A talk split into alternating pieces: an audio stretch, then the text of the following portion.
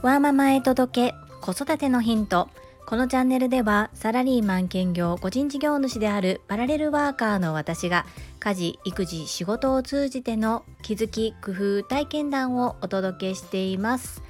さて皆様いかがお過ごしでしょうか？私は昨日とってもびっくりすることが起こりました。一歩半歩踏み出せたことできっとこれから先人生がガラッと好転することを間違いないと確信しております。また詳しくは時が来た時にお話しさせていただきたいと思います。そんなこんなで本日のテーマは僕お箸使えるようになりました。です。最後までお付き合いよろしくお願いいたします。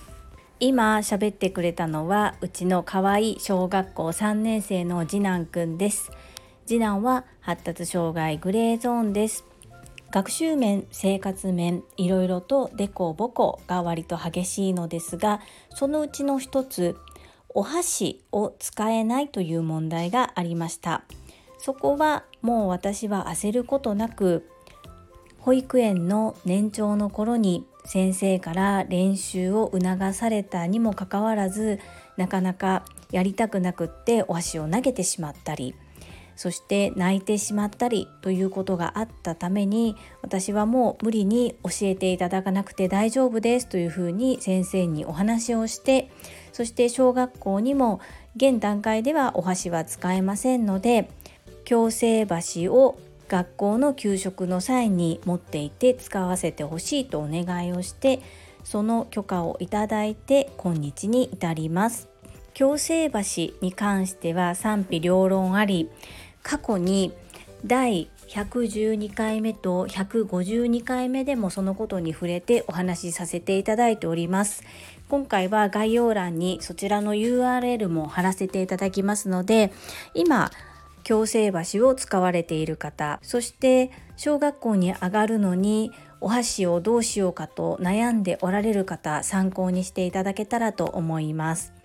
そんな字なんですが先週の週末に突如として急に普通のお箸が使えるようになりました。そして普段矯正箸を使っていたのでお箸を持つ時の持ち方がものすごく綺麗でこう家族全員でものすごく褒めました。ただ一点中指の位置ですね。お箸とお箸の間に入れすぎると挟めないし入れなさすぎてもうまく使えないっていうところが難しかったようなのですが少し苦労しつつも一生懸命使ってそして使えたことでとっても満足げな顔をしてそして嬉しそうにしていました。外食したのが夜だったのでこうまともな雑貨店が開いておらずどうしても次の日学校にはお箸を普通のお箸を持っていきたいというものですからスーパーによってスーパーの雑貨売り場に売ってあるできるだけ滑りにくい木製でできたお箸を2膳買いまして自宅用と学校の給食に持っていくよということで全く同じ形全く同じ色同じサイズのものを2つ2膳購入しました。そして昨日で3日目ですけれども給食袋の中には今まで使っていた矯正箸プラス普通の購入したお箸どちらも入れているのですがどうやら矯正箸はもう全く使わず普通のお箸を使っているようです。あまりにも突然の出来事でそして急に変化したのでちょっと大人の方が変化についていけずに驚いてはいるんですけれどもこの出来事を通じて子どもはどんなきっかけでいつどんな風に開花するのかわからないなというふうに思いました。実は矯正橋にはサイズ展開があり大人が使える矯正橋のサイズも購入することができますし存在しています。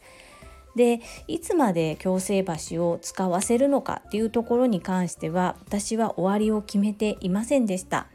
ですがたまたま外出した時に基本的には私が矯正橋を持ち歩いているのですが突然外食することになったことで主人が割り箸を割って次男に渡して「一回これ使ってみきっとできるって」って言ってそれにつられて私も長男も「できるできる大丈夫だよ。一回使ってごらんよ。かっこいいとこ見せて」なんて言っていると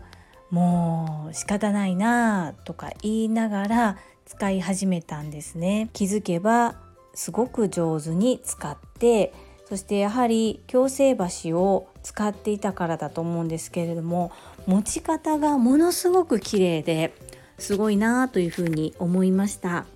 今回次男を見てて思ったのができるできないっていうのはやはりこうメンタル面もあるっていうこととそして同じようなことをできるようになるのに年齢は関係ないというふうに思いました。小学校1年生でできる子もいれば小学校3年生でできる子もいる。個人差はあって当たり前。みんな違ってみんないい。私もね。そんな風に次男の行動を見て改めて私も勇気いただきましたしこれからも見守っていきたいなというふうに思います本日も最後までお付き合いくださりありがとうございました最後に一つお知らせをさせてください。タレントの美容研究家忍者みやゆうさんの公式 YouTube チャンネルにて私の主催するお料理教室ジェリービーンズキッチンのオンラインレッスンの模様が公開されております。動画は約10分程度で事業紹介、自己紹介もご覧いただける内容となっております。概要欄にリンクを貼らせていただきますので、ぜひご覧くださいませ。それではまた明日お会いしましょう。ママの笑顔サポータージュリでした。バイバイ。